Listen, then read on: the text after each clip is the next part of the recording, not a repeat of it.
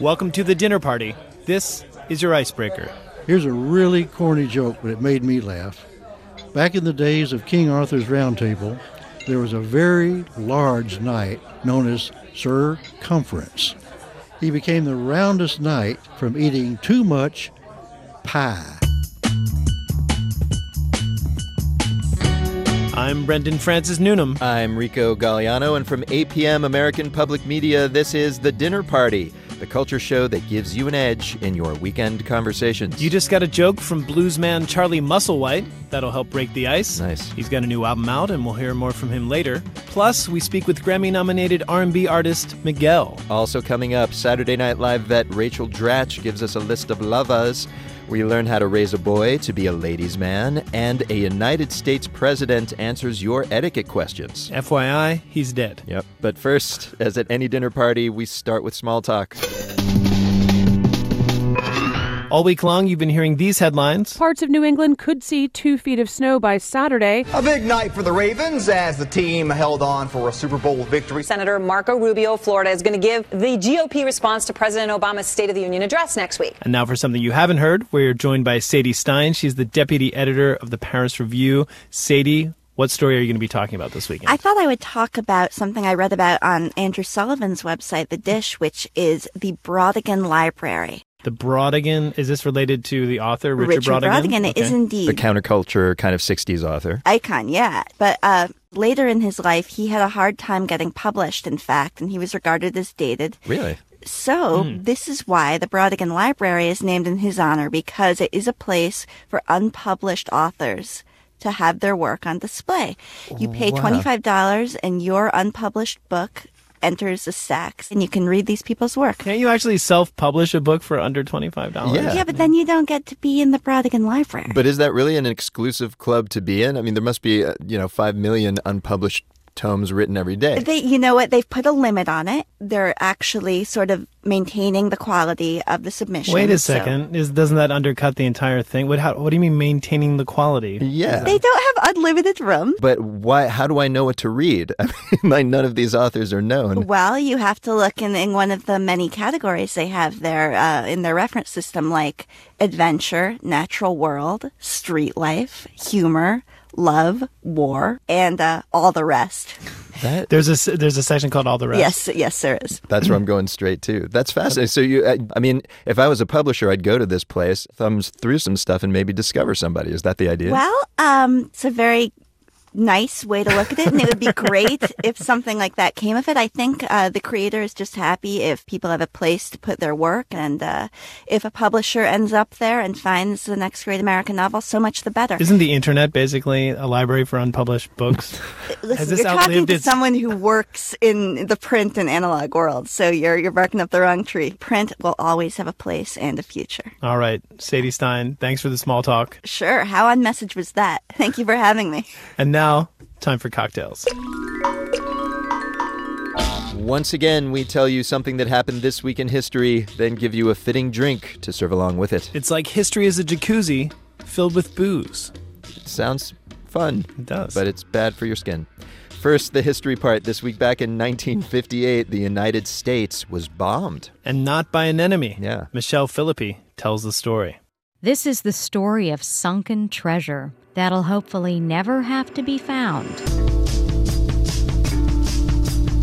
It all went down 53 years ago. The Cold War was on, and bomber pilot Howard Richardson was flying a practice run. On board, a 7,600 pound H bomb packed with explosives and uranium. Suddenly, the bomber was accidentally hit by an American jet fighter. Richardson had to make a crash landing. Except, small problem, his plane was weighed down by the bomb. And oh, yeah, a crash landing could set it off. So, to save his crew, Richardson ditched the bomb in the ocean near Tybee Island, Georgia. Then he brought the bomber down safely, earning himself a medal. Happy ending, right? Not quite, because the bomb was never found. The military says that's good, that it's probably safely buried beneath water and mud. They also say it didn't have the trigger that could create a nuclear explosion. But environmentalists worry the bomb could decompose, leaking uranium into the sea. Richardson told the BBC that kind of talk bugs him. See, he thought people would remember his heroism, but, quote, everything's about the nuclear weapon.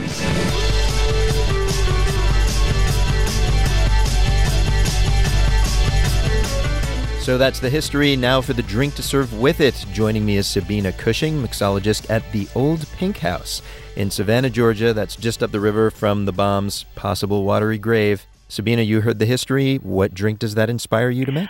I've called the cocktail the Tybee Bomb for obvious reasons. All right. It- This is created much like a Southern classic called a Ramos Fizz. Uh, It was very popular in this area, certainly during the time the bomb was let go. So, what's in this thing? I'm using two ounces of aviation gin, Of course. also an egg white, about an ounce of fresh lemon juice, a half an ounce of maraschino liqueur, uh, and a splash of grenadine. And then these items are shaken together on ice and poured into a martini glass and topped with a splash of soda water. All right. No garnish?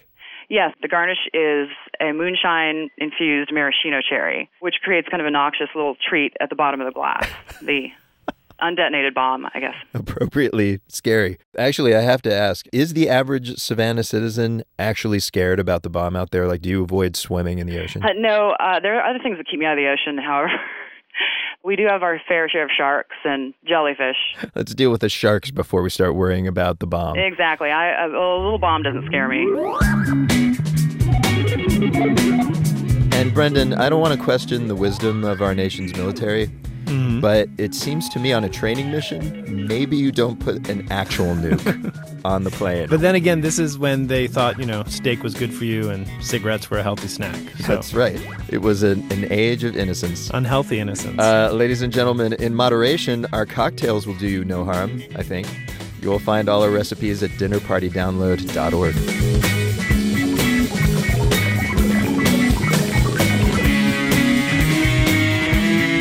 now, the guest list, in which an interesting person lists some interesting things. Our guest today is comic actress Rachel Dratch. She was a mainstay on SNL for the better part of a decade. More recently, she's published a memoir about her life after leaving 30 Rockefeller Center. Here she is to tell us about it and provide a Lavali list.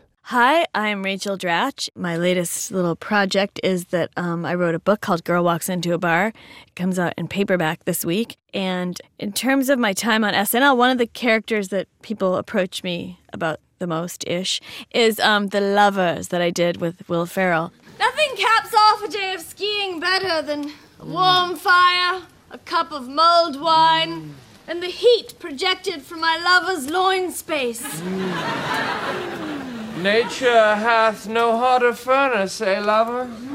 Um, the lovers originated actually when I was in college. There was a professor there who I didn't even have her in class, but my friend did. And once, right before winter break, she told my friend how to enjoy your winter break. She just said, "Yes, just relax, read a book, take a bath, eat a bonbon, spend time with your lover." So, in honor of the lovers and Valentine's Day, I'm going to um, discuss a few couples in movies and TV that have influenced me or have made me laugh, I guess. One of my favorite couples is Alvy Singer and Annie Hall in the movie Annie Hall. The reason I love their relationship is it's so real and funny and you know there's it gets nostalgic and sad and you're like oh why can't these two end up together because look at all these fun times they had and um it just it just feels really real to me the little moments they have the specifics in the movie you know when he comes over to kill the bug in her apartment Yeah, where's the spider? Where's it in the bathroom? Mm-hmm. Okay. Hey, don't squish it, and after it's dead, flush it down the toilet, okay? And flush it a couple of times. Darling, I've been killing spiders since I was 30, okay? It's a very big spider. Yeah? Two, yeah, a lot of trouble. There's two of them. Two? Yep, I didn't think it was that big, but it's a major spider. You got a broom or something with a, Oh, like I, a, a snow I, it's shovel at your house. I think I left it there. I'm sorry. me have this. Oh, what are you doing? What are you doing? Honey, there's a spider in your bathroom the size of a Buick. Oh, okay. Um, I also later kind of lived that moment with Will Forte, um, who was on SNL with me. Not that we were romantically involved, but he did live uh, two buildings down from me, and um, I there was a water bug in my bathroom, and I was horrified, and I did call him up to come kill the bug for me. so that's my Annie Hall moment. Well, my other um, couple that I thought of, which is also one of my favorite movies, is um, Tootsie, Dustin Hoffman as Tootsie, and Jessica Lange. Um, for those who don't remember Tootsie, the plot is that Dustin Hoffman dresses as a woman because he's not getting any acting jobs.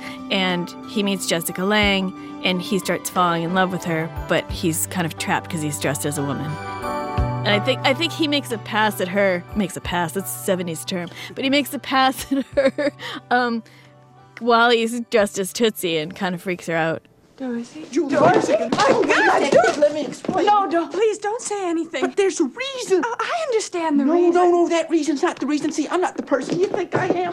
I just wait a minute now. Nobody is. Easy. Dorothy, it's me. No, it's me. No, it's me. No, it's me. No, it's me. It's- I'm just not well adjusted enough. I mean, I'm sure I've got the same impulses. I mean, obviously, I did have the same Don't impulses. jump to conclusions about that impulse. That impulse is a good impulse, Julie. If you can just see me out of these clothes, I No, no, no, no. Actually, it wasn't until after SNL that I could really understand the difficulties Dustin Hoffman's character had in getting an acting job because the, kind of the same thing happened to me. That's where my book starts, actually, is after SNL, not getting many acting jobs. And actually, the only calls I was getting at the time was to play lesbians. um, it wasn't like, I mean, I know lesbians come in all varieties of hotness, but I was getting called to play like the manly lesbians. The fact is, I have trouble like glamming it up when I go into auditions.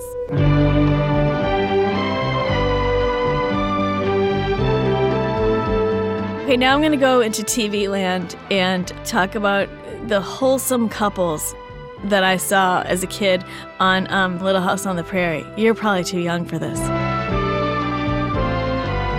I was just trying to think of like couples that provide a false role model when you're a kid. And um, I thought of the Ingalls, Charles and uh, what was her name? Caroline. Charles and Caroline, because they were like living on the prairie in hard times, but they never got on each other's nerves. they were always loving, and no one was ever like snapping. No one snapped on the prairie, you know? You can go. What you just said. I know what I said. But now that I know that you'd give it up, you can go. Now that you know I'd give it up, I can go. Carol, I, I don't understand you.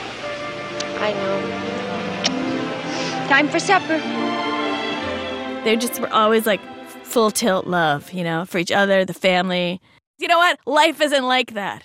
Yes, we have modern conveniences, but we snap at each other, Mr. and Mrs. Ingalls. And, you know, the love wasn't the only sort of false role model. I mean, Michael Landon's hair, I don't think he could have gotten his hair like that without a blow dryer on the prairie. I mean, in real life, he was probably using some sort of pomade.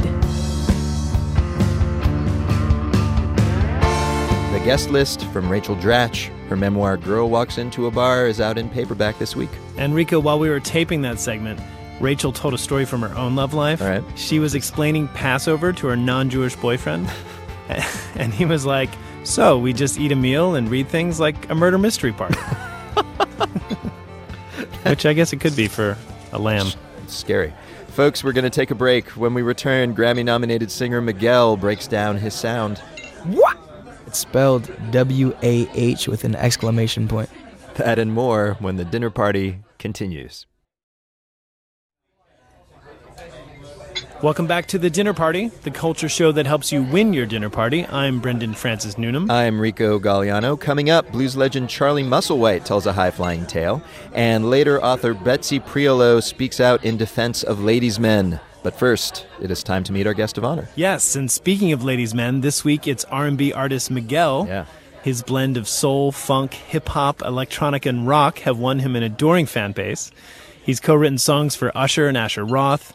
His debut album All I Want Is You was a sleeper hit back in 2010, and his latest album Kaleidoscope Dream has earned him 5 Grammy nominations, including Best Urban Contemporary Album, Best R&B Performance, and Song of the Year for the track Adorn. Here's a clip. Just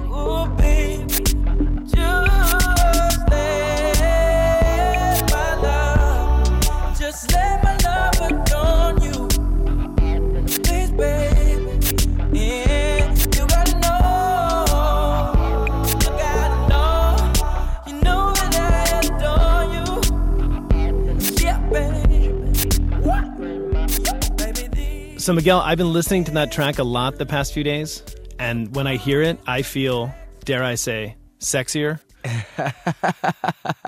I think I move around a little sultrier. Is that how it feels to be an R&B star all the time?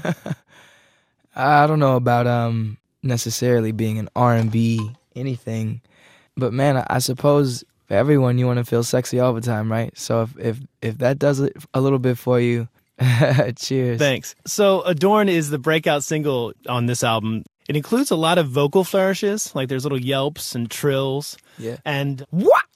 That. Yeah, exactly. How does that come about? Does that just happen in the studio when you feel it, or do you practice that? Do you have it written down? Yeah, it's spelled W A H with an exclamation part uh, exclamation point. Um, I don't know where that came from, man. Uh, it just felt right. You don't do straight R&B, kind of in the mode of older artists like you know we, people think of Marvin Gaye and Luther Vandross, or even more contemporary artists like R. Kelly. How, Right. how would you explain what makes your music different?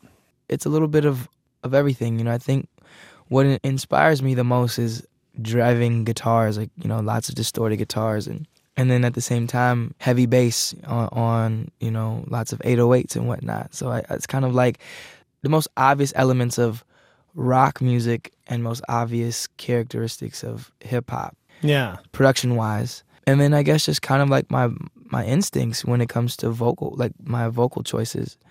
And I think it's that that juxtapose or those things kind of all together that make the music distinct. Do you consider yourself part of kind of a new wave? I, I mean, Frank Ocean, The Weeknd, those are other artists that come to mind that are kind of breaking away from the typical commercial format and they're blending elements of rock, elements of electronica, and their lyrics are a little more personal. Do you do you feel part of that movement? And more than anything, I just feel a part of my own movement, man. I am excited to see that people are, or the general public and popular culture are paying more attention, and there's more awareness for a, a more personal R and B sensibility. And I think it's exciting that there's this awareness that R and B doesn't have to be so superficial. And I think that's uh, that's where we are, man. It's a reflection of our time and culture, you know, and that's what it's supposed to be. Yeah. I mean, it seems like when I think of your songs and some of those other artists, it's less cartoony. I mean, it's not just the, the macho person or the broken-hearted person. There's more nuance about ambivalence and, and kind of sadness that's blended into the music. Yeah, man. Uh, and that's the cool part is like, I this is something I've I've learned and I've been learning, and and it's something that I have to constantly remind myself in those moments of being vulnerable that it's my job to to amplify those vulnerabilities because in that fear there's so much truth and humanity and i think when people listen to it they can feel that even if it's not something that they could they've experienced personally Yeah, I should point out for the audience that your songs aren't only baby making music. You also, you know, like Candles in the Sun Yeah. is kind of is one of your tracks which is more philosophical. Um, and do you think you'll continue to kind of incorporate those sorts of songs into your work? Absolutely. I mean, the truth is, man, you know, I don't live my life in in the bedroom just like you don't. You know what I mean? On the contrary, my life is lived, you know, 75, 80% outside of the bedroom I mean, I'm trying to live more of my life in the bedroom, so maybe we have a different, Yeah, different who's not, brother? there. Who's not? You know what I mean? It's- it's- but no, I, I hear what you're saying. Well, look, we have two standard questions that we ask um, all the guests on our show, and the first one is, what question are you tired of being asked in interviews? Um, describe your sound. So artists have mentioned this before. Is it because you work so hard to make your album that you're like, just listen to my album? Yeah, because if I was in the business of describing things, I would I would be writing novels, or you know, I'd be a journalist or something, I suppose. Hmm. But I, I I love to make music, you know, and that's for auditory purposes, you know. Yeah. I don't I don't I don't know how to describe my sound. I think you should next time that happens, you should ask the person who asks you that to sing something. You know, it's kind of like, all right, I'll, I'll do your job. Now you do my job. Right, right. On the cut, yeah, exactly. So, um, so our second question is, it's more of a request, and it's tell us something we don't know, and it can be about you, or it can be a kind of an obscure fact about the world. Something I've never shared in an interview. Um, I mean, I'm I'm really afraid sometimes, man. Really? I'm afraid of of how judgmental people can be. Explain, like in your in your personal interactions, or just in critics in general. No, I'm just like I know uh, better than to pay attention to certain things, but at a certain point, you can only ignore things for so long. Hmm. And I'm I'm really afraid of of how vicious people can be. Are you thinking of a particular incident when you say this? I mean, I can think of, of plenty of them. But I, I'll tell you, you know, having a, a magnifying glass, so to speak, on you, you start to learn about human nature, and, and it really frightens me sometimes, you know. And I say this at my shows. I think this is why I, I have to say this for myself at my shows. I really want everyone to be passionate about something because I believe deep down that passionate people make happy decisions and decisions out of love. Mhm. And when it comes from that place, it just it almost begets more happiness. Hmm. We need more happiness. I think it's so easy to get caught up in the repetition of life, and it makes people really bitter and then and then and pessimistic, and and, I, and that frightens me. And that's something I, I don't really I don't know why I shared that, but I think being Well, on this tour, it really made me really think about it. Perhaps the highest form of passion, I'm thinking, is close to the, that sound that you made at the beginning of the show. right? What is it again? What? It feels really good, doesn't it? It does. I'm gonna. Mine doesn't sound as good. It's all right as long as it feels good. It's all right. It's all right, man. You'll be okay.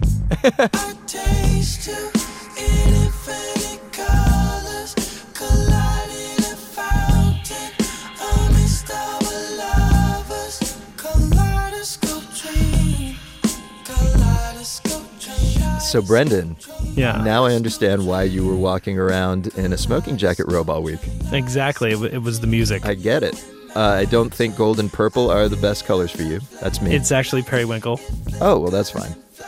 Uh, folks, you can watch Miguel perform at the Grammys this Sunday. And while you're waiting for that to happen, you should head to our website, dinnerpartydownload.org. And it's not gold, it's honey.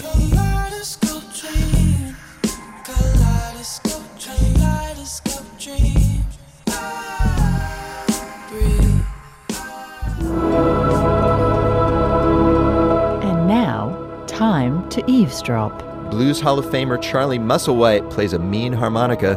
Some say he inspired Dan Aykroyd's character in The Blues Brothers. He's performed with everyone from John Lee Hooker to Bonnie Raitt and traded stories with them.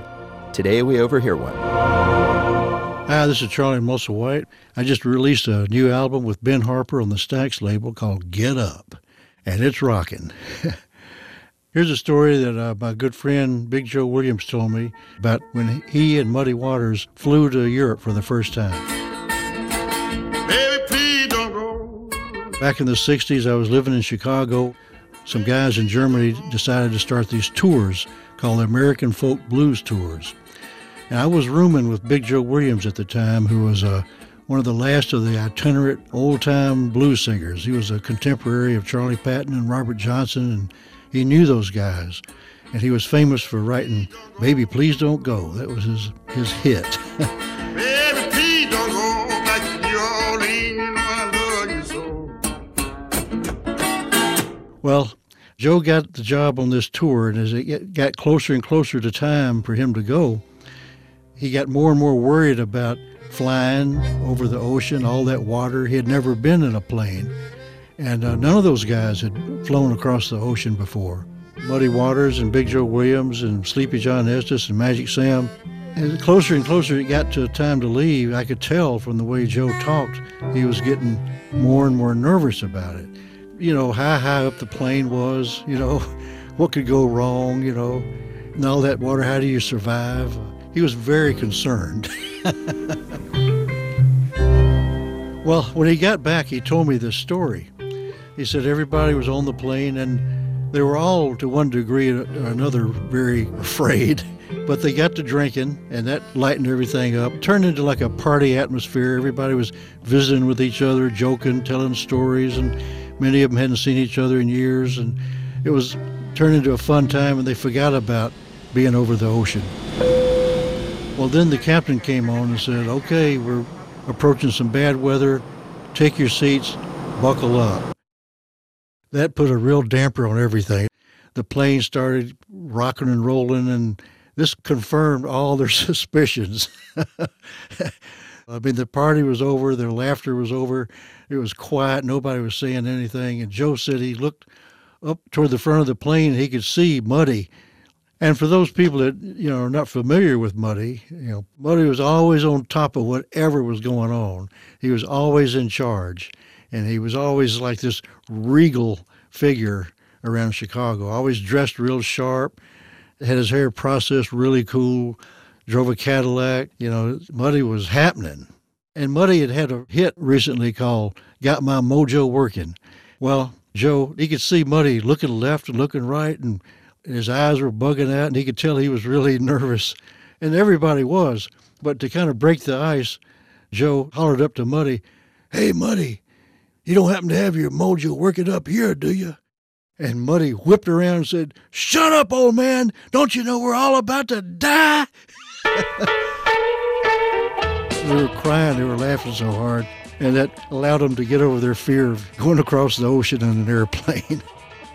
I thought about asking Muddy about that, but I decided unless he brought it up, I'd just let that dog keep sleeping. Got my mojo working, but just won't work on you. Blues legend Charlie Musselwhite. His new album with Ben Harper is called Get Up. And you're listening to The Dinner Party from American Public Media, where Muddy Waters always gets an exit row seat. I wanna love you so bad, I don't know what to do. And now it's time for Chattering Class. This is where we are schooled by an expert in some dinner party worthy subject. The subject this week is seducers. How's that for dinner party talk for Valentine's Day week? And our expert is Betsy Prioleau. Her new book is called Swoon Great Seducers and the Women Who Love Them. And Betsy, welcome. Thank you so much. And f- uh, first of all, what interested you in this subject? Well, my first book was about seductresses, and I wanted to see if men had been as maligned and misunderstood as seductresses.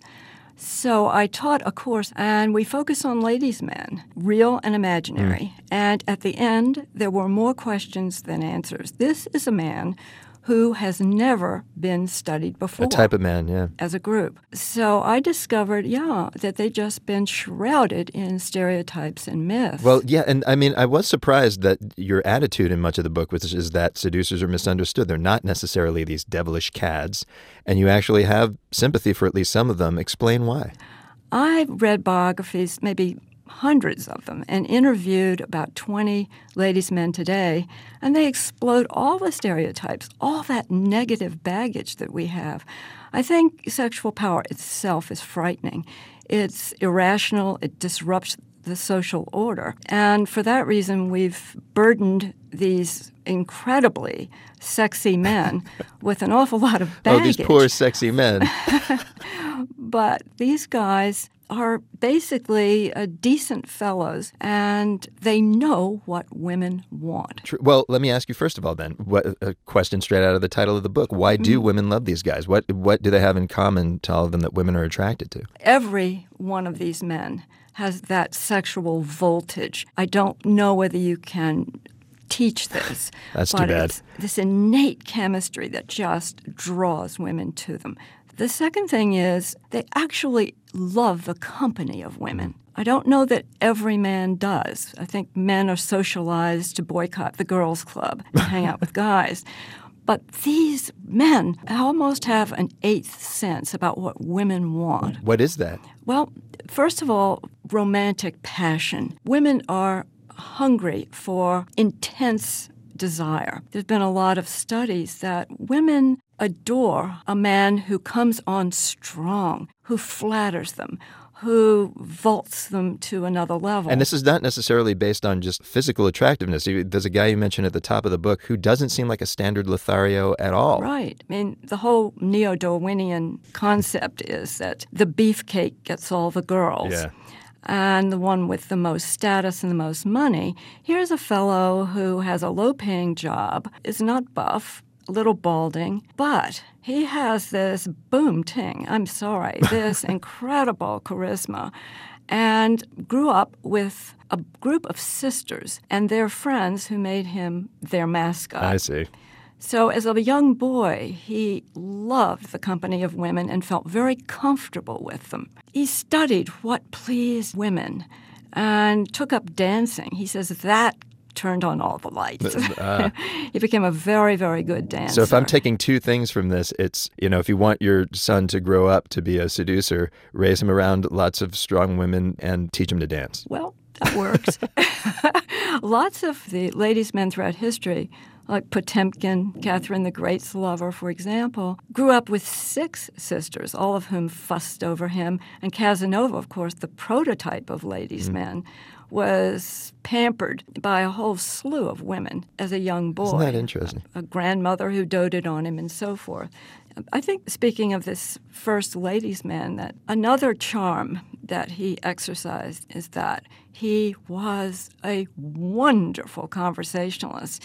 He really gives good dialogue. What do you, how would you characterize that? That he he uh, you know listens very well, or that he has a lot to say? Well, both. I found when I was interviewing a lot of the ladies' men, 15 minutes would go by, and I'd been talking about myself. At the same time, when I let them speak, they were eloquent. They told enchanting anecdotes, and above all, they were very funny. Well, I got I have to ask you based on that, as a woman doing, you know, this research, Mhm. did you find yourself drawn to these guys? I mean, perhaps despite your better judgment or while trying to keep some distance from them? Well, I've been inoculated. I, I myself am married to a ladies' man. Oh, so this is where your actual interest came from. Exactly. That was the inspiration of the entire book. And in fact, when I interviewed these men, I decided that I'd have my husband meet them. And it's curious. It's a secret society. They recognize each other and they like each other and they're on the same page. But it's not the same page as the majority of men today. But I do think that if most men could cop a little inspiration from ladies' men, I think we could help turn around this erotic slump that we're in right now. Seducer University, you heard it here first. Uh, Betsy Prioleau, thank you so much for the uh, fascinating lesson. Thank you. Get your dance on.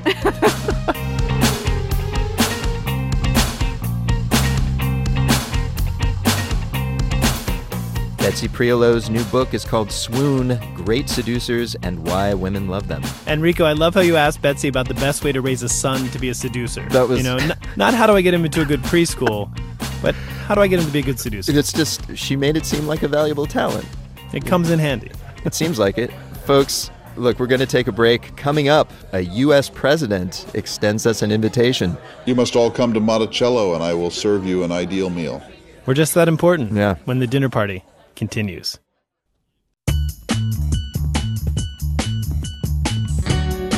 Welcome back to The Dinner Party, the show that gives you an edge in your weekend conversations. I'm Rico Gagliano. I'm Brendan Francis Newnam. In a few minutes, we hear a brand new tune from the band Pond, and we speak to a filmmaker who learned that just because food is soulful doesn't make it healthful. She said, Are you going to put that chicken inside that pot with that grease? But first, it's time to learn some etiquette. Yes, each week you send us your questions about how to behave, and here to answer them just in time for the upcoming President's Day week is Clay Jenkinson. He is host of the amazing radio show, The Thomas Jefferson Hour, during which each week he pretty much becomes Thomas Jefferson. And Clay, welcome. Well, thank you very much. All right. And now we say goodbye to Clay and uh, welcome President Thomas Jefferson. Good day to you, citizens. Look at that. It's, it's an honor to have you with us, Mr. President. Like magic. First of all, we have a question. Many of us recently watched President Obama's inauguration. We are curious what your inauguration was like. Things were very different in my time. I walked to my inauguration. I didn't have a military escort. I simply strolled in plain clothes, and then I gave my first inaugural address.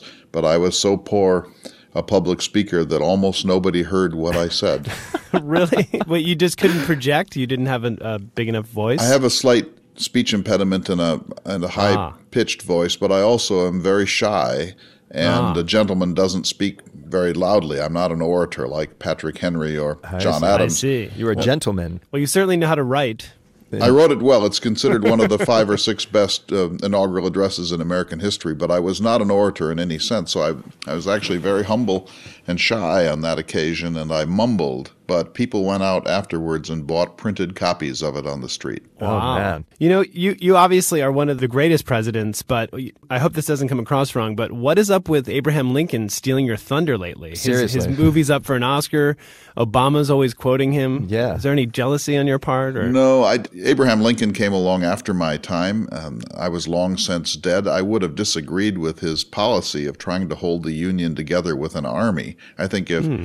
any state wishes to secede at any time, it has a natural right to do so, and it's not for the government of the United States to hold Virginia or South Carolina or Vermont for that matter in the Union. So basically, you didn't. You're not going to see the movie. I would. I'd be fascinated. You know, Abraham Lincoln, in order to hold the Union together, had to suspend habeas corpus, Oh, yeah. which is one of the sacred rights. So this must have been an extraordinary national emergency, and I, I would have been very uncomfortable with that level of executive authority. All right. Um, we've got a bunch of questions from our listeners who are just very eager to pose questions to an actual president. Are you ready for some of these? Certainly. This is uh, from Christina via Facebook. Mr. President, have you any advice for Americans abroad regarding looking less like water buffalo? I'm assuming that uh, what this woman means is that Americans are overweight. I think that's what she's implying. Well, I do think that's a, a very serious issue. I was a, a kind of a health nut and essentially a vegetarian, and I made my own Ten Commandments late in life, and one of them was no man ever regretted having eaten too little. Mm. You know, a spare diet, mostly a vegetable diet, and if you will follow that and get exercise every day, you will never need to see a doctor. The- but doesn't, if memory serves, the last time you were on the show, you noted that you brought back a waffle iron, I believe, from France. Like I you weren't- brought uh, macaroni, uh, waffle iron, pasta making machines. This isn't diet food. That's pretty carb heavy, Mr. President. Everything can be eaten in moderation, but you must get exercise every day. I Yeah. walked four or five miles a day, or I Ah. got um, exercise on my horses until the last few months of my life. But I, I don't think that I ever went more than a day or two without taking a long walk in the country. All right. Hmm. Well, that, so President Obama is sort of doing the, the his version of that is basketball. So I guess you'd approve. Yeah, I, I'm not really in favor of games that involve violence and a ball, but I take your point. Um, well, I just have one other note for Christina. Water buffalo is actually a pretty lean meat. So there you are. I of these think I think she was using a metaphor. Oh, oh, sorry. Thank you. Yeah, That's why we need you here. You're a president. All right, so we have a que- this. Here's another question. It comes from Ziggis in New York City. It's about food. I recently ordered a slice of pizza, olive and mushroom. I waited around for the guy to heat it up, and when he handed it over to me, he said it was four dollars and fifty cents. This was at a typical New York City pizza joint in the Lower East Side. I realize prices have gone up a bit, but that seems like a lot. Thomas Jefferson, help me. Man, perfect question for not- Thomas. I don't know if he wants you to buy him pizza or what. I think he wants me to to assess uh, inflation in your time. Yes, we had no does. pizza. Uh, that was not yet something that really anyone on earth ate. Uh, I wouldn't buy food from a vendor in New York or Paris or anywhere else. you know what I think Ziggis should do is grow his own tomatoes and make his own salad. Aha. Oh. Wow. So you're the original farm to table president. I am. I believe in, in localism. You know, at Monticello, Mm-hmm. I had several types of gardens, a huge vegetable garden to feed all of the, the people there, but I also had an experimental garden in which I tried different varieties of peas and Brussels sprouts and beans and so on. And really, the best thing in the world that you can do is to grow some of your own food and then to harvest it just before you eat it and to eat it as close to raw as you can and wash it down with a glass or two of the best wine you can afford. Well, respectfully, Mr. President, the soil in New York City isn't what it used to be. I understand that, but every human being who's listening to this can grow something of his own food, and when you do that, That's true. even if it's just a single tomato plant, Hmm. it gives you a sense of independence and it reconnects you with the soil. And when you do that, uh, your happiness and your virtue begin to climb. All right. So Ziggis. All right, there uh, you go, Ziggis. Yeah. Order just the uh, the plain pizza, but grow your own olive and or mushroom. There you are. All right. Uh, here's another question. It comes from someone calling him or herself Monster Truck in Dallas.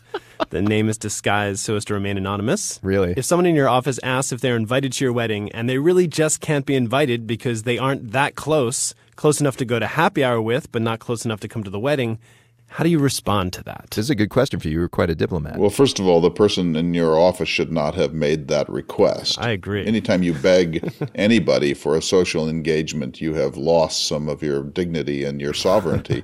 but assuming that it happens, then the thing to do for the host is to say, Yes, of course, I'd love for you to come to this wedding. Wow. Just because that's the polite thing to do? Yeah, my whole philosophy is for harmony. You know, Mm-hmm. respect, politeness, harmony, gracefulness, tolerance.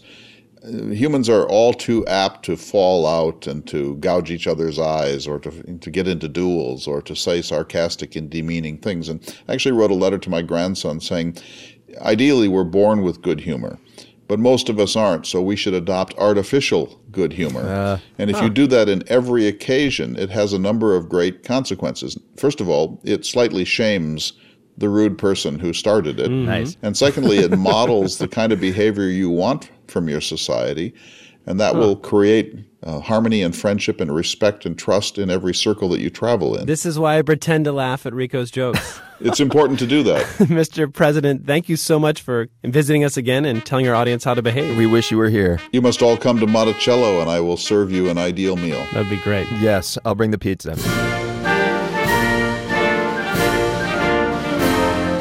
President Thomas Jefferson, aka humanities scholar Clay Jenkinson. Clay channels the president every week on his radio show, The Thomas Jefferson Hour. Yes, and folks, we can't always guarantee a founding father will be here to answer your etiquette questions, but it is still your patriotic duty to send said questions to us. Pretty sure that's in the Constitution. Yes, so head over to our website, dinnerpartydownload.org, click contact, email us your query, and God bless America. Or pick up your red, white, and blue phone and call us at our hotline, aka the phone in my cubicle. It's 213 621 3554. That's 213 621 3554.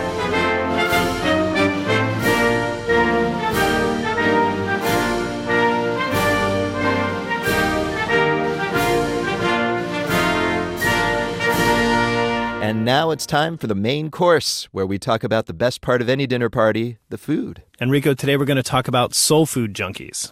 Okay, which would be people who are addicted to excellent food, I guess. Yes. Tasty food. We're going to be talking about everyone in the entire world. That's seems like a large topic. Yeah, to no. It we're talking it's a new film by documentarian Byron Hurt. All right. And it looks at soul food, both the pros and the cons of soul food. The movie's rolling out at film festivals and screenings around the country now. So this week I met Byron at Vonda's in Newark, New Jersey. It's one of the soul food restaurants featured in his movie. Okay. And first, I asked him to define soul food for me. When I think about soul food, I think about the traditional staple soul food dishes like macaroni and cheese, barbecue chicken, fried chicken, ham hocks, collard greens, black eyed peas, sweet potato, sweet potato pie, um, all of the desserts like red velvet cake. My mother makes um, great apple cobbler, peach cobbler. I grew up eating like fried pork chops. Those are some of the things that I identify as soul food. And so the through line, it sounds like, I mean, that sounds like a lot of southern foods, right? Yeah, the through line is that, you know, these are foods that actually came out of West Africa, traveled over through the Middle Passage, and a lot of enslaved Africans adapted their, their culinary style to the foods that they had available to them here in the United States, and they made the best of what they had. Uh, it's almost a direct link. I mean, without that slave heritage, the, maybe the cuisine would be different. I think that's absolutely right. I mean, I think I think that slaves survived by their cultural memory of of the kind of foods they prepared and, and ate back in the motherland, and they made changes based on where they lived and what was available in their environment. In that way, soul food is very much survival food. Another defining attribute of soul food is how rich it is. And this is something you talk about in your film. Why is that? As many of the traditional southern soul food dishes are cooked with fatty meats like ham hocks or turkey neck, uh, fat back. Many of the dishes are high in salt. You know, they don't have to be, but you know, that's just uh, the way that the food is heavily seasoned. And so many people, many doctors and nutritionists suggest that it's the seasoning and it's the preparation of the food that makes soul food unhealthy, not necessarily the food itself. So let's talk about that. One of the themes of the movie is the health of soul food and kind of you discovering that how you were raised eating maybe isn't the healthiest way to eat. I think it truly stems from Southern hospitality and back in the day in the South where everyone used to feed each other. If Big Mama had this much food, everybody on the block was eating. I mean, they don't think about high blood pressure or anything that's gonna happen down the line. They think about, okay, right now. We're eating now, we're at the table, so, you know, everybody come in, let's eat, let's enjoy right now. In our culture, especially black culture, we have a problem with eating all of the wrong foods, a lot of fried foods, a lot of grease. Can you talk about that moment when you realized how you cook chicken maybe wasn't the healthiest way to cook chicken? I was in a situation where I was interested in a woman who I invited over to my apartment. I was young dude. I was fresh out of college and trying to impress her and you know, I knew how to cook fried chicken and other soul food dishes that my mother taught me how to cook. And so she came over my apartment. You know, I had all of this chicken that was seasoned and I had a huge pot, this big vat filled with grease you know, and the grease was like popping hot. And she came over and she came, walked over to the kitchen. And I was about to put the first piece of fried chicken in there. She looked at me and she said, Are you to put that chicken inside that pot with that grease? And I, I looked at her and I was like, Yeah, why? Like, you know, what's going on? What's up? And she was like, That is so unhealthy. And so she started to tell me that her mother was a nutritionist and she liked to eat healthy and all of that kind of stuff. And that was the first time anyone challenged me about preparing fried chicken for them. You're like so much for the red velvet cake I made for afterwards. Exactly. Yeah. So I mean, everything else was kind of like a wash, you know, for the rest of the rest of the meal. But that date wasn't really what inspired the movie. The impetus for this movie, you've said in interviews, is your father. Talk about that. My father was a big man. He was he was not too tall. He was about five eight, five eight and a half. Um, but as long as I knew him, he was overweight. So I was just always concerned that you know something could happen to him. You know, I was I was afraid he would have a heart attack maybe or a stroke or something. And so, yeah, I would pick my spots and I would challenge him to change his eating habits or just ask him, you know, to think about eating differently, maybe losing some weight. Eventually, he became ill, you know, with pancreatic cancer. I really wanted him to, to start eating differently, but I saw how hard it was for him to change his eating habits and to give up some of the foods that he was so connected to. And he was eating primarily soul food? I mean, he wasn't only eating soul food. I mean, he also ate a lot of fast food, a lot of processed foods, but I think it was soul food that it was something that he felt strongly about and felt was a part of his heritage and his culture that he did not want to give up. That's interesting. Uh, Hearing you say that, food is very personal. I mean, it is what keeps us alive. Um, but this food, also in particular, it is called soul food for a reason. Where did where did that name develop? You know, and that has such a, almost a spiritual element to it. From what I understand, the term soul food was coined during the Black arts movement, the, the, the civil rights movement, the Black Power movements, where people were reclaiming Southern food as a badge of honor and soul food got its name because many of the people who cooked it prepared the meal from the soul, you know, and it was coming out of a place of love. And it was, you know, it was also during a period of soul music, soul power. People were sort of claiming our identity as a soulful people, and the food became a part of that. All right, so we just got our food, and I think we need to point out the contrast. I think I'm the unhealthy soul food, and you're the healthy soul food. What do you have on your plate? I have on my plate blackened shrimp, string beans, and sauteed garlic, and some cornbread, and that's that's what's on my plate. And I, I, I actually decided to I tried to choose the healthiest thing on the menu. No, that looks that looks really good and healthy. Mine looks really good too, but I have mac and cheese, uh, collard greens, and fried catfish. That looks good though. Yeah, I, I promise I'll exercise later on. I hear you. Well, that's the key. You got to work it out, work it out, and work it off. Byron Hurt, his documentary Soul Food Junkie premiered on PBS and is now available on iTunes. You can keep your eyes peeled for screenings at theaters around the country. And Rico, by the way, I put in for hazard pay this week since I basically risked my life to get that story. because you ate mac and cheese and catfish that was fried. Exactly, it was dangerous. So remind me again how that's worse than your martinis and sandwiches diet that you usually Look, you leave my soul food out of this.